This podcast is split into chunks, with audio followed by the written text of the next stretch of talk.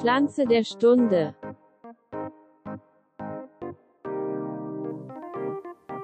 Herzlich willkommen, meine Damen und Herren. Herzlich willkommen zu einer weiteren Folge Nu Skizzengarten Ede, Ihrem Lieblingspodcast. Und wir sitzen hier. Mein Name ist Elias und wenn ich sage wir, dann ist natürlich wie immer ein Mann zugeschaltet, der uns heute an seinem kompetenten Fachwissen wieder einmal teilhaben lässt, denn er ist heute der große Referent und Dozent zum Thema Pflanze der Stunde. Biologe Dr. Ronny, sind Sie da? Ja, ich bin da. Äh, bin kein Biologe. ähm, ich aber mal, ich habe das geprüfte Halbwissen aus dem ja, Garten, von daher. Ich wollte dich ähm, nur mal so ein bisschen unter Druck setzen, weil ja, sehr gut, ich habe äh, mein, ich hab mein Schulbrot in der Pause gegessen und bin jetzt bereit, äh, in der vierten Stunde gut. deinem sehr Vortrag gut. zu folgen. ähm, ja, mein Lieber, ähm, heute Pflanze der Stunde aus meiner Seite. Ähm, oh, es fällt mir in letzter Zeit immer schwer, muss ich sagen, äh, neue Pflanzen der Stunde zu finden, weil es ist unglaublich. Wir haben schon wir einiges bei, abgearbeitet, ne? Ja, wir sind jetzt bei Folge, ich weiß nicht, 74, ich glaube, nee, 76 75, 76, sein. irgend ja. sowas. Ähm, und ja, wie viele Pflanzen wir da schon vorgestellt haben, ähm, irgendwas über die 140. Ja, äh, von daher. Gibt, so, gibt nicht so viele Pflanzen auf der Welt. Nee, so viele Pflanzen gibt es auf der Welt ja gar nicht. Äh, von daher. Ähm, äh, ich habe aber tatsächlich eine gefunden, die wir meines Wissens nach noch nicht im Podcast behandelt haben. Der Granatapfel. Ähm, den Granatapfel, In ganz Schweden genau. Eines der weil, Haupt ja, äh, ist, ist eines der großen Exportschlager hier genau. aus Schweden. Ähm, von daher, nee, ich bin, ich bin bei Freunden im Garten gewesen und da stand ähm, ein Knöterichgewächs herum. Und ich dachte mir, über dieses Knöterichgewächs, was aus dem Himalaya kommt, ähm, da haben wir noch nicht drüber gesprochen. Aus dem Himalaya direkt nach Schweden. Das ist aber auch ja. eine interessante Kombi. Jetzt bin ich ja, gespannt. Ja. So, kannst du noch nicht viel mit anfangen. Nee, ne? nee. Ähm, also wie gesagt, Knöterichgewächs aus dem Himalaya, lateinischer Name, den habe ich natürlich mitgebracht. Bitte. Reum rabarbarum. Tja, da wird es wohl Mangold sein, wa? Dann ist es Mangold, so sieht's aus. Also du hast absolut recht. Ähm, Rhabarber. Rhabarber ist es tatsächlich. Rhabarber. Wir haben, wir haben noch nicht über Rhabarber gesprochen, soweit ich weiß. Ähm, ich glaube auch nicht. Also äh, von meiner Seite wird da sowieso nicht so viel drüber gesprochen, weil ich muss sagen, eines der Dinge, die ich äh, wo ich Kaffee, beim Kaffee dann auch mal Nee sage, ist, wenn es Rhabarberkuchen gibt. Ist, ist, ja. Also bist du tatsächlich so ein Rhabarberkuchen Rhabarber ist so, ja? Ist, ja, das ist das ist mir zu krass. Krass. Krass, also ich glaube, beim Rhabarber scheiden sich immer so ein bisschen die Geister. Ich glaube ne? auch, ja. Ähm, das ist ähm, von daher auch ganz spannende Geschichte und vielleicht kommt auch daher der Name. Ähm, ist eine tolle Überleitung. weil ähm, dieses Reum Rhabarberum ähm, kommt wohl vom mittellateinischen Reum barbarum und bedeutet so viel wie fremdländische Wurzel. Also Reoma ist ähm, die Wurzel und Barbarus ist ausländisch fremd oder aber auch der Barbar. Ah, okay. Der Barbase ja. fühlt sich auf jeden Fall in meinem Mund an. Richtig, richtig. Also man kann quasi auch so von der Barbarenwurzel sprechen. Ähm, und ja, es, es äh, gab da so ähm, dieses, so eine kleine Geschichte. Ähm, die Römer, die werden wahrscheinlich, also so als die ähm, aus dem russischen Raum ähm, kam wo so der Rhabarber zu ihnen, beziehungsweise haben sie ihn dort vorgefunden und die Römer, die sich so als das kultivierte Volk begriffen haben, ja, und ähm, dann auf die ja, auf die Barbaren quasi trafen. Also die Römer haben ja äh, die meisten Leute nur als Barbaren bezeichnet, ja, die ja. nicht irgendwie so waren wie sie. Wie sie ja. ähm, richtig. Und ja, und dann haben die quasi auch noch so ein, ein Obst gegessen, ähm, das quasi extrem sauer ist und was man eigentlich so nur mit viel Zucker genießen kann. Ähm, und ja, deswegen vielleicht auch so diese Wurzel, also diese, dieser Name Barbarenwurzel. Ähm, Werde ich mir auf jeden Fall in meinem Wortschatz äh, speichern.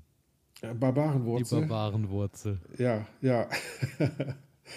ähm, also man kann auch davon ausgehen, dass die Sorten, die es früher gab, ähm, also die zur damaligen Zeit gekommen sind, äh, dass die noch viel, viel saurer waren als, Okay. als der heutige Ja, Rhabarber. Ne? Das, das äh, ist wahrscheinlich kein Vergleich mehr. Genau. Aber für mich ist so Rhabarber ähm, Kindheitserinnerung, weil ich kann mich daran erinnern, bei mir, also bei meinen Großeltern im Garten, da stand immer irgendwie noch eine Rhabarberpflanze rum. Ähm, und da habe ich dann auch immer mal dran genascht. Wie ich gelesen habe, ist das gar nicht so gut, aber da reden wir nachher noch mal Okay, drüber. okay, das ist mir auch neu. Macht es Ja, ja, aber nicht genau. sympathischer. Ja, ja, reden wir nachher noch mal drüber. Ich will erst mal ein bisschen, ich will erst mal ein bisschen aufs Positive eingehen, ja, ist klar. Ähm, ja, Ursprung und Geschichte, äh, kann ich dir sagen, Himalaya ist klar, hatte ich eben schon erwähnt, also die kommt wohl aus dem Himalaya, von daher kann die auch mit relativ niedrigen Temperaturen ganz gut umgehen und ist wohl so seit dem 11. Jahrhundert in China oder über China so in den arabischen Raum importiert worden und wurde dort in der Regel als Medizin verwendet. Aber man hat nicht die Blätter oder die Stiele verwendet, was wir ja bei uns jetzt ja. immer machen, ähm, sondern man hat wohl so diese unterirdische Sprossachse, also mehr oder weniger die Wurzel, deswegen auch Barbarenwurzel wahrscheinlich, ähm, verwendet, um daraus quasi Medizin zu gewinnen. Also ich muss auch sagen, geschmacklich ist es auch so ein bisschen wie Medizin. Ist ein bisschen wie Medizin, muss man, muss man sagen. Also äh, muss man, muss man schon wollen. So, da, oder es muss einem richtig schlecht gehen. Genau, und erst wenn's, wenn, wenn, das, wenn die Medizin so gar nicht schmeckt, dann hilft es auch. Sagt auch Richtig, immer. so sagt man das, ganz genau. ähm, Im 16. Jahrhundert wurde dann der Rhabarber in Russland angebaut und ab dem 18. Jahrhundert in ähm, Europa. Und wir haben ja beim letzten Mal über die Erdbeere gesprochen. Ich glaube, du hast 17. bis 18. Jahrhundert gesagt. Ich glaube auch äh, Erdbeere- 18. Jahrhundert, wenn mich nicht Ja. alles täuscht, war das, ja. Ähm, und äh, da hatte ich mich schon gewundert, dass, dass die Erdbeere auch so eine relativ späte Pflanze ist, weil so, das ist für mich so ein, naja, die gehört halt irgendwie dazu. Ähm, beim Rhabarber aber ziemlich, ziemlich identisch, also so ab dem 18. Jahrhundert dann in Europa. In England ist der Anbau seit 1753 belegt, also da ging es dann auch los, dass man, dass man quasi versucht hat, auf großen Feldern das Ganze zu kultivieren Ja. und ähm, Wirtschaftlich zu nutzen wahrscheinlich. wirtschaftlich auch, ja. zu nutzen, ganz genau. Und in Deutschland dann tatsächlich noch 100 Jahre später, also der erste erwerbsmäßige Anbau in Deutschland 1884, äh 48, Entschuldigung. Ja, da wird es wahrscheinlich vielen Leuten so gegangen sein wie mir, die probiert haben und werden gesagt haben, das hat keinen Lass Zweck, mal lieber, verkauft ne? sich nicht. Ja. ähm, Hamburg war wohl so die erste Stadt, wo, wo dieses äh, erwerbsmäßige Anbaugebiet war und dann hat sich das so von, vom Norden in den, in den Süden von Deutschland ähm, ausgebreitet. Ja, ähm, Rhabarber ist gemeinhin als Obst bekannt, ist aber eigentlich ein Gemüse. Ich hätte Ähm, es tatsächlich, ich wüsste nicht, ob ich es als Obst verortet hätte. Okay, okay. Ja, weil ähm, man macht ja selten aus Gemüse irgendwelches Kompott oder irgendwelche Marmelade oder sowas, ne? Ähm, Hm, das war. von ja. daher, von daher, ähm, ich meine, so ein schönes Kartoffelkompott, keine Ahnung, müsste man mal drüber nachdenken. Aber äh, Rhabarber, Rhabarber-Marmelade gibt es das auch? Ja, also auf jeden Fall gibt es Rhabarber Erdbeermarmelade, äh, Oh wo ja. ich dich jetzt direkt wieder ja. anspreche, ja, ganz das klar. ist ein ne? Traum. Ähm, das müsstest du mal ausprobieren. Na, Dann- egal. Ähm, also, nee, es, er zählt quasi zu den Gemüsen und ähm, ist dann quasi mit dem Mangold ähm, so zu vergleichen. Okay, Weil der ja, Mangold ja. ist ja auch so ein Stielgemüse. Und ja, ähm, entgegen der meisten Gemüsesorten, weil für mich ja immer so ein Zeichen für Gemüse, äh, Gemüse ist in der Regel einjährig, dann kommt es wieder raus und äh, wird, ja, wird im nächsten Jahr neu angebaut, ist der Rhabarber quasi eine mehrjährige Gemüseart. Also das heißt, der ist Winterart und äh, kann als Staude, wenn, wenn der einmal im Garten irgendwie Fuß gefasst hat, dann kann der bis zu zehn Jahre auch am gleichen Standort bleiben und bringt dann quasi auch von Jahr zu Jahr immer mehr Ertrag. Also man kennt das größer, ja, ja, Das, ja. richtig, ähm, wo sich dann auch diese riesengroßen Blätter ausbilden und ähm, ja, also ich finde eigentlich eine recht schöne Pflanze, muss man sagen. Ja, daher vor allem auch Augen auf, äh, wenn man den irgendwo neu aussät, anpflanzt, äh, wo man den hinpackt, weil ähm, man muss wirklich immer im Auge haben, die Größe wird irgendwann eines Tages da sein und es sollte vielleicht nicht zu eng an irgendwelchen anderen Kulturen gepflanzt Richtig. werden. Das ist, glaube ich, äh, ja, wenn man sich mal so eine zehnjährige Pflanze anguckt, äh, Die hat schon ordentlich Volumen. Genau, also ich habe ich hab so ein bisschen, ich habe so ein bisschen ähm, dazu gelesen. Ähm, wie gesagt, also die Pflanze Lebenszeit zehn Jahre ähm, und dann wird die immer größer und von daher achtet gut drauf, wie Elias das schon richtig gesagt hat. Also ähm, einmal ein Meter, gerne auch einmal, also 1,5 mal 1,5 Meter kann man, kann man dafür schon einplanen, ähm, weil die wird groß. So. Ja, ja. Ähm, und wenn ihr vorhabt, so eine Pflanze ähm, in euren Garten zu bringen, dann ist wohl Herbst und Frühjahr eine relativ gute Zeit, wo man, wo man die Pflanze anbauen kann. Die soll es auch nicht unbedingt einem krumm nehmen, wenn man das im Sommer macht. Ähm, tut sich dann halt ein bisschen schwerer, beziehungsweise bedarf dann halt einfach ein bisschen mehr ähm, Wasser und so weiter und so fort. Ähm, liegt auch daran, wenn man so mal den, das natürliche Habitat von dieser Pflanze anschaut, also ähm, dann ist das in der Regel humus- und nährstoffreicher Boden in Auen. Ne? Und Auen sind ja dafür bekannt, dass die so relativ feucht sind, dass, dass es da genügend Wasser gibt. Ähm, deswegen im Garten mittelschwerer, tiefgründiger Boden, der gut Wasser halten kann. So, das ist so das, was er liebt. Ähm, und gleichmäßige Feuchtigkeit. Ähm, pH-Wert, ich erwähne das einfach nur, ich messe es nie nach, aber zwischen 5,6 und 7,2. Oh. Na, Also, ähm, das heißt sauer. mhm, Das heißt, passt gut zur Erdbeere wiederum. mhm. Kann man, sag ich doch. Immer schön zur Erdbeere und dann in die Marmelade mit rein. Deswegen, nicht nur im Glas, auch im Beet gute Partner. Was im Beet gut passt, passt auch im Glas gut. Genau. Ähm, das ist, Deswegen pflanze ich meinen Mozzarella immer neben der Tomate. das ist vernünftig. ähm, beim Standort bisschen aufpassen. Nicht unbedingt in die volle Sonne, so am besten ist Halbschatten. Ähm, wenn er zu wenig Licht bekommt, dann bleiben die Stiele relativ dünn. Ja, also das, der braucht, der braucht halt Sonne, aber ja, dass es irgendwie ein gefälliges Örtchen ist. Ansonsten keine großen Ansprüche an das Klima, also außer halt auf den Wasserbedarf muss man achten. Das heißt, im Moment, wenn es so heiß ist wie in Deutschland gerade, ähm, dann ist es gut, halt immer mal nachzugießen, dass die Pflanze sich halt gut entwickeln kann. Ja, den Boden vorbereiten ähm, kann man machen, indem man ähm, einfach mal schön tiefgründig umgraben. Wichtig ist wohl alle Wurzelunkräuter entfernen. Ähm, da haben wir ja einige von, die sich dann so schön äh, über ihre Rhizome verbreiten Oh ja. im Boden und genau. Ähm, das hat er wohl nicht so gerne, da sollte man zusehen, dass man die rauskriegt. Aber wenn ihr schön tief umgrabt, ähm, ist die Chance sehr hoch, dass ihr da alles Mögliche mit entfernen könnt. Dass erstmal die Konkurrenz irgendwie ein bisschen in Schach gehalten wird. Richtig, richtig. Ansonsten glaube ich, wenn, wenn die Pflanze sich etabliert hat und dann auch ähm, ja, so einen massiven Schirm dann irgendwie ausbildet, ähm, dann ist da, glaube ich, nicht mehr viel mit Unkraut, was da durchkommt. Äh, da kann man immer noch, noch ein bisschen rangehen, aber ähm, dann hält die sich schon ganz gut. Wenn ihr nicht wie wir so einen schönen festen Boden habt, äh, so einen schönen lehmigen Boden, sondern sandigen Boden, dann ist es wohl angebracht, so ein bisschen Laubhumus mit in den Boden einzuarbeiten. Einfach, dass die Wasserspeicherfähigkeit äh, so ein bisschen erhöht wird, weil in dem Sandboden äh, läuft ja das Wasser dann einfach so durch und dann hat die Pflanze nicht viel davon.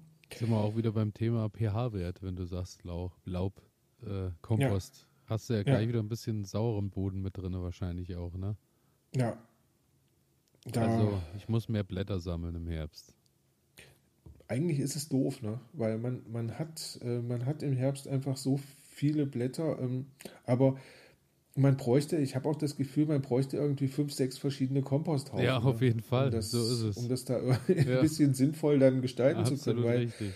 manchmal ist Laubkompost gut, manchmal ist Kompost vom Grünschnitt gut, dann braucht man aber auch noch einen Kompost, wo man alles Mögliche, naja, Da müsste es mal Leute geben, die darüber eine Sendung machen. Ah, ich, ich höre mich mal um. Ähm, ja, ähm, wenn ihr die Pflanze frisch eingesetzt habt, ähm, dann ist es ganz günstig, die erstmal gut anzugießen, anschließend noch ein bisschen Humus, ein bisschen Hornspäne so in die oberste Erdschicht mit einzuarbeiten. Und dann so ein bisschen kompostierte Rinde oben drüber packen ähm, und das Ganze ein bisschen mulchen, dass es halt feucht bleibt über der Pflanze, über den Wurzeln ähm, und dann habt ihr eine gute Chance, dass sich die Pflanze bei euch gut entwickelt. Ähm, Habe ich nee, alles nicht gemacht. Ähm, alles nicht gemacht? alles nicht gemacht. Und trotzdem gewachsen? Nee, ah, ähm, okay. hat nicht geklappt. Dann weißt du jetzt warum. Richtig. Ähm, an der Stelle, kleiner Service-Tipp von meiner Seite, wenn ihr euch eine neue Pflanze holt, ähm, lest vorher mal ein bisschen, ähm, was man Gutes für die Pflanze tun kann. Du, ich habe sie einfach genommen, ich hatte kein, ich hatte irgendwie nicht viel Platz. Ja, ja. Hab die einfach wo im Garten reingesetzt und ähm, ja, war nicht gut. Ich habe nee. einfach ein Loch gegraben, habe es reingesetzt. War ähm, hat für beide nicht Seiten nicht zufrieden. War für beide Seiten nicht zufriedenstellend. Ja. Wir müssen uns da im nächsten Jahr noch mal ein bisschen annähern. Ähm, ja, ähm, wenn ihr sagt, mehr, äh, ähm, Rhabarber habe ich gerne im Garten, finde ich gut, will ich mehr von haben. Ähm, einfachste Art, das Ganze zu machen, ist im Herbst. Ähm, kann man so ein bisschen mit einem Spaten, sollte ziemlich scharfer Spaten sein, kann man quasi von dem Rhizom, also das heißt von dem Wurzelgebilde, was sich da unten so, äh, was da unten entsteht, ähm, kann man so ein faustgroßes Stück ähm, abstechen und es sollte quasi so ein paar Blattansätze noch haben. Und dann pflanzt man das einfach an eine andere Stelle ein, wo man den Boden ein bisschen vorbereitet hat, wie ich das gerade erzählt habe. Ähm, und dann kann man im nächsten Jahr ähm, sehen, dass dort auch wieder, Rhabarber wächst. Ähm, die Pflanze bildet auch Samen aus. Klar. Aber es ist wohl, ja, wahrscheinlich sehr also, Da ja, irgendwie. und es ist auch sehr selten, dass, dass überhaupt ähm, Rhabarber über Samen gezogen wird. Also, weil das mit der Wurzel einfach viel, viel einfacher funktioniert. Ne? Und von daher, ja, ähm, ist es von daher schon mal kein Problem. Ähm, wenn man der Pflanze jetzt noch ein bisschen was Gutes tun möchte, dann Hauptwachstumsphase. Das heißt so im Frühjahr bis in den frühen Sommer rein ähm, reichlich Wasser. Also immer gießen, ähm, damit die Pflanze halt viel Wasser hat und damit halt ähm, ja, große Blätter, große Stiele ausbilden kann.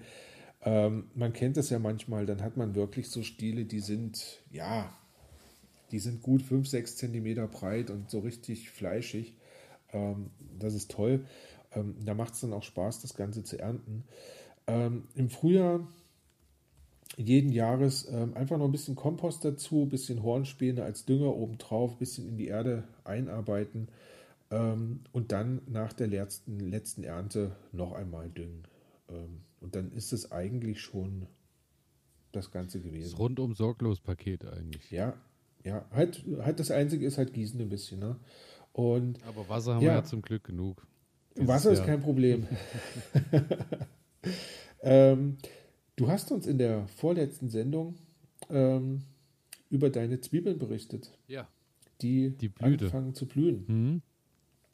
Und, Rhabarber äh, blüht auch? Nee. Der Rhabarber blüht auch, ganz genau. Und das macht er auch gerne relativ früh. Ähm, und der bildet dann eine ziemlich hohe ähm, Blüte aus.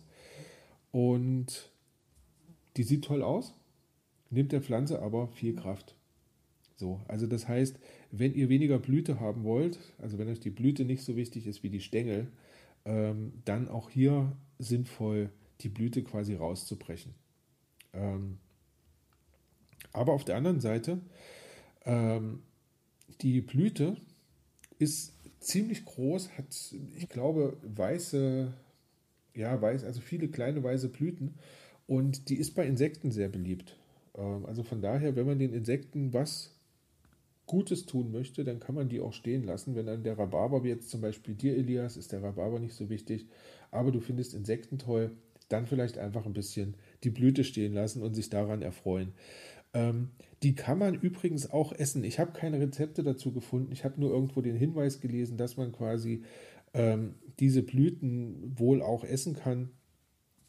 Aber bei uns sehr ungewöhnlich. Ich habe noch niemanden gehört, äh, Bewusst na, nicht, nee. Also der Blüten vom Rhabarber isst. Naja. frittiert ähm, wahrscheinlich oder so. Oh ja, das wäre doch was. Ähm, Ab Oktober dann ähm, tritt die Pflanze so in die, in die Ruhephase ein. Ähm, und dann braucht er eigentlich gar nichts mehr machen. Äh, Die Blätter ähm, sterben dann ab, die kann man dann so ein bisschen wegnehmen. Und dann zieht sich die Pflanze quasi so ein bisschen in die Erde zurück.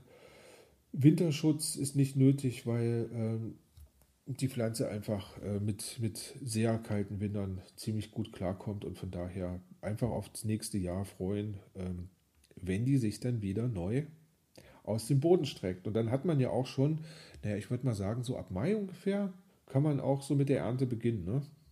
Und ja, so. Also Jetzt ist der- genügend Rhabarber für alle. Genau, genau, wenn man, wenn man möchte. ähm, wenn man jetzt sagt, ich habe jetzt den Rhabarber gepflanzt, ähm, keine Ahnung, ich fange jetzt in diesem Herbst an und, und pflanze mir ein Rhabarberpflänzchen ein, ähm, dann wird empfohlen, mit der Ernte zwei, besser bis drei Jahre zu warten. Also das heißt, ähm, die soll halt erst wirklich groß und kräftig werden, die soll ordentlich Rhizome ausbilden. Ähm, wenn man zu früh anfängt, den zu beernten, dann ähm, ja, schadet man halt der Pflanze einfach mehr und die wächst halt nicht so gut an. Deswegen vielleicht zwei, besser drei Jahre warten. Und ab Mitte Mai dann ist Erntezeit. Wichtig ist, ähm, Blätter vom Rhabarber niemals abschneiden, sondern, ähm, ich kenne das noch von früher, ähm, die werden brutal rausgebrochen. Ähm, also das heißt, na, ihr greift euch so den Stängel, ähm, dreht den so leicht an und dann wird mit einem kräftigen Druck wird quasi der von der ja von diesem Rhizom quasi abgerissen. Ähm, das ist wohl günstiger für die Pflanze und ihr fangt natürlich ganz wichtig ähm, mit den äußeren Ich Blättern wollte an. gerade sagen, wahrscheinlich nicht mit dem Herz der Pflanze. Richtig. ganz, ganz wichtig. Also immer die äußeren Blätter, das sind auch die kräftigsten Blätter, ähm, die rausschneiden. Und ganz wichtig auch noch, ähm, man sollte nie komplett abernten, sondern wirklich immer nur maximal bis zur Hälfte aller Blätter irgendwie äh, entfernen, weil ansonsten schadet man der Pflanze, die kann sich dann weniger gut entwickeln. Und dann ist es wichtig, und das finde ich ganz spannend, ähm, traditionell hat quasi der Rhabarber auch eine Erntesaison und ein Ende dieser Erntesaison. Und das ist wohl der Johannistag, 24. Juni. ah, okay. Ähm, hat irgendwie mit Johannes dem Täufer zu tun. Das, ähm, ja. Ich habe jetzt hier in Schweden, ja, Wäre eigentlich eher der Schutzpatron für die Johannisbeere wahrscheinlich äh, geeigneter sein. gewesen. Ja. Na, ich, ähm, ich habe da so eine, ich habe da so eine eigene Theorie. Ob das hinhaut, kann ich nicht ganz sagen. Vielleicht wisst ihr da draußen mehr, aber ähm, es ist wohl so, ähm, die Pflanze hat eine Säure, Oxalsäure. Und diese Oxalsäure, die ist nicht so gut. Ähm, Komme ich nachher nochmal drauf zu sprechen. Aber wenn es wärmer wird, und das ist dann gegen Ende Juni, Juli der Fall, dann steigt halt dieser Oxalgehalt stark an. Und da sollte man ihn quasi nicht mehr essen. So.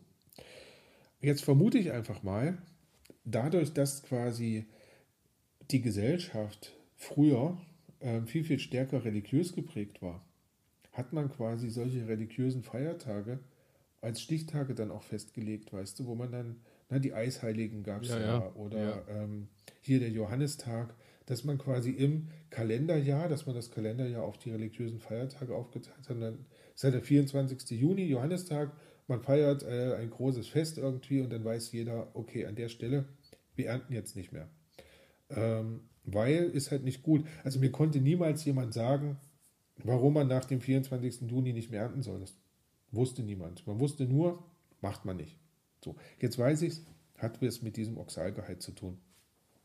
Ähm, in der Küche, wie gesagt, ähm, verwendet man in der Regel nur die Blattstiele. Entschuldigung. Ähm, da, wo in den Blättern der Oxalgehalt noch mal höher ist als in diesen Stielen. Und die Blätter schmeißt man in der Regel weg, kann man aber auch gut nehmen, um sie quasi einfach ähm, auf den Wurzelbereich zu legen und damit quasi zu mulchen. Zu, zu mulchen, okay. Oder Richtig. vielleicht auch was für Hühner und Hasen. So.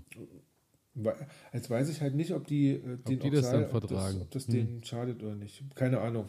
Ähm, ja, wer Vorher genug Hasen hat, kann ja mal ausprobieren. Ja, genau, oder so. ähm, ja, äh, man kann die Erntezeit ein bisschen verfrühen. Also wenn man, wenn man jetzt quasi Folie oder so einen Fließtunnel irgendwie drüber packt, ähm, dann kann man quasi die Erntezeit bis zu vier Wochen verfrühen und hat dann natürlich auch ein größeres Zeitfenster, ja, wo man ja. ernten kann. Also für einen Folientunnel, wenn man den Platz hat. Richtig, kann man, kann man einfach mal äh, mit loslegen. Ja, Krankheiten und Schädlinge. Ganz wichtig. Die Rhabarberwespe. das wäre gut, oder? Also was ich gefunden habe, ist ähm, Rhabarber-Mosaik-Krankheit. Ähm, da gibt es ah, verschiedene ah, Virenarten, die das quasi äh, auslösen können. Da gibt es Arabis, Mosaikvirus und dann gibt es das Kohl-Schwarzring-Virus. Ähnlich wie beim, beim Kürbis. Da hatte ich das auch schon mal, das Mosaikvirus. Das sieht ah, dann ja. aus wie so, wirklich wie so ein, so ein Kirchenfenster irgendwie. So äh, wie lauter Aha. kleine Steine, die die Blätter so wie so Pixel auf der ah, okay. auf den, auf den Blättern. Ich habe mir das, ich habe mir das so gedacht, ich habe noch kein Bild davon gesehen, aber dass du quasi zwischen den Blattadern dann genau so, so einzelne so kleine Eckchen hast, die sich halt verfärben. Ah, ja. Also sieht abgefahren aus, auf jeden Fall. Spannend. Also hier steht auch, die Blätter verfärben sich dann wohl April, zwischen April und Mai dann irgendwie gelb. Hm. Ähm, wahrscheinlich dann in dieser Pixeloptik. Ja, ja, ja, genau. Okay. Also ich hatte das dieses Jahr auch vermutlich bei einem Kürbis und äh, da war es dann halt so, dass ich die Blätter, die äh, da so befallen hatte, hm. äh, dass ich die einfach abgetrennt habe und habe dann nochmal gelesen, dass die dann auch äh, angewiesen sind auf ordentliche Nährstoffversorgung äh, äh, okay. und das habe ich dann auch gemacht und danach war es auch okay. Also es hatte sich dann recht schnell wieder erledigt. Ah, schön. Okay, also kann man sich, kann man sich merken. Ähm, ja, und dann hat man wohl noch das Problem äh, von Fadenwürmern, die sich so dann an den, ne, an der Pflanze genug tun. Auch immer also, wieder toll. Da gibt's äh, spannend, also ich habe das noch nie gehört. Also gibt es wohl verschiedenste Fadenwürmer, also Stängelälchen und Rübenzystenälchen ja. und Wurzelgeilenälchen und ich weiß nicht was. Ähm, das ist wohl auch nicht so doll, wenn, wenn das dann so an die Wurzel geht, weil das schädigt quasi die Pflanze. Ähm, und dann gibt es noch was, und zwar so Blattkäfer, Blattläuse und Raupen. Ähm, auch die können auftreten, ähm, sind aber in der Regel nicht schlimm, weil Blätter interessieren uns nicht. Ähm, von daher, und die fressen halt auch nur die Blätter, die schneidet man dann sowieso ab und die Stiele kann man dann wohl ohne Probleme verwenden. Also das heißt, wenn dieser Virus nicht da ist und wenn die Fadenwürmer nicht da sind, dann sollte es eigentlich kein Problem sein und so ein paar Raupen schaden in dem Fall der Pflanze wohl recht wenig. Okay. Das ist ja schön zu Ja. Ähm, Nutzung. Blattstiele habe ich eben schon gesagt. Man schält die in der Regel, also es soll auch Arten geben, die man nicht unbedingt schälen muss. Ähm, ich kenne es nur so, dass man quasi so eine dünne Haut von diesen Stielen runterzieht ähm, dann schneidet man die und dann wird es weiterverarbeitet. In der Regel ähm, so als Konfitüre, Kompott oder zu Kuchen, ähm, aber auch Saft oder Most ist möglich. Ja. Und wenn man das Ganze einfriert, wie du schon gesagt hast, ähm, Päckchen Erdbeeren, Päckchen Rhabarber, ja, dann kann man sich zu Weihnachten dort einen schönen Rhabarber, Erdbeer, Konfitüre machen. Großartig. Ja, würde ich mir auch nichts anderes mehr zu Weihnachten wünschen. Das würde mir vor lauter Glückseligkeit schon du, vollkommen genügen. Da bist du nicht der Einzige in unserem Kreis. ähm, Inhaltsstoffe sind ja auch immer ganz spannend. Ähm, ja, also zu einem überwiegenden Teil, also je 100 Gramm ähm, Pflanzenmasse, so dieser Blattstiele, 94 ähm, Gramm Wasser. Also das heißt, die Pflanze besteht eigentlich fast nur aus Wasser. Dann hat man aber Kalium drinne, Calcium drinne, Phosphor, Magnesium, Vitamin C, A, B1, B2 und so weiter. Also ähm, ich glaube, da ist schon was zu holen, gerade dann auch so in, in, den, in den Jahreszeiten, ähm, wo, äh, ja, wo man ein bisschen Booster braucht und sowas. Ich glaube, da, da ist das schon mit dieser, mit dieser Pflanze ganz gut. Aber wie gesagt, man sollte darauf achten, ähm, dass diese Oxalsäure, da habe ich jetzt noch mal ein bisschen ähm, was mitgebracht, ähm, bis zu 460 Milligramm pro 100 Gramm dieser Oxalsäure äh, können da wohl drin sein und das ist wohl kalziumzehrend. Also verstehe ich so, dass das quasi das Kalzium so im, im Körper so ein bisschen aufbraucht, ähm, was dann also dem Organismus nicht mehr zur Verfügung steht. Und vor allem Menschen mit Nieren- oder Gallenerkrankungen, die sollen da eher vorsichtig sein. Und auch Kinder sollen vorsichtig sein. Ähm, vor allem, wenn man das roh isst. Hm. Ähm, hätte okay. man da meinen Eltern erzählen sollen, weil ich habe früher im Garten gesessen und habe den einfach so gegessen. Ja, war bei uns ähm, auch gang und gäbe. Daher denke ich, die Gefahr ist relativ gering Richtig, richtig. Was aber, was aber helfen soll, äh, um den Oxalgehalt so ein bisschen zu senken, ist einfach das Kochen. Ne? Also ähm, wenn, man, wenn man den kocht, ähm, dann wird wohl zwischen 30 bis 90 Prozent, das ist eine sehr große Spanne, wie ich finde, aber das sind die Infos, die ich gefunden habe, ähm, zwischen 30 und 90 Prozent dieser Oxalsäure werden wohl beim Kochen zerstört. Und von daher ähm, soll es dann auch wieder äh, funktionieren. Die Sache ist auch, ich meine, man ernährt sich nicht von Rhabarber, sondern das ist halt äh, mal eine Dreingabe, äh, ja, mal ein Löffelchen Rhabarberkompott. Ähm, denke, dann sollte das hinhauen. Genau. Ja, und damit bin ich am Ende angekommen und ähm, habe dir hoffentlich ähm, ganz viel Lust gemacht, ähm, Rhabarber in deinen Garten zu stellen? Also ich äh, habe jetzt äh, die Ahnung, wie ich ihn anbaue und ähm, aber ich glaube, auf den Teller wird er seinen Weg zu mir äh, eher nicht Gut. mehr finden. Sehr schön. Ähm, ja, ich werde es im nächsten Jahr nochmal probieren, ob, ob, ich ein bisschen Rhabarber bei mir im Garten etablieren kann, nachdem ich jetzt weiß, wie es geht. Ähm, von daher, ja, bin ich am Ende, kann eigentlich nur noch sagen, ähm, ja, vielleicht drückt ihr noch mal ähm, auf Abonnieren, sagt es ein bisschen weiter, ähm, guckt auf unsere Kanäle, Nuskits in Garten Ede und Nuskits, ähm, da seht ihr immer mal ein paar Fotos von unseren Pflanzen, beziehungsweise von ähm, den Unternehmungen, die hier so in Schweden passieren. Ja, und ansonsten bleibt uns jetzt eigentlich nur noch übrig zu sagen, frohes Gärtner. Genau. Und wir hören uns dann am Montag wieder mit noch einer kleinen Zwischenfolge und äh, dann am Freitag nächste Woche sind wir dann quasi wieder äh, zusammen und werden uns mal berichten, wo du gerade umhertourst, was du dort auf deiner, auf deiner Strecke so alles in den Gärten gesehen und erlebt hast. Und ich werde dir im besten Fall davon berichten, wie ich äh, die ersten Tomaten eingekocht habe. Ja, da freue ich mich drauf. Also wir werden sehen, was in zwei Wochen soweit auf dem Teller liegt. Und äh, ja, wir schauen. Und bis dahin würde ich sagen, ja, passt auf euch auf, viel Spaß im Garten und äh, bis Alles dahin. Gute. Ciao. Bis dann. Ciao.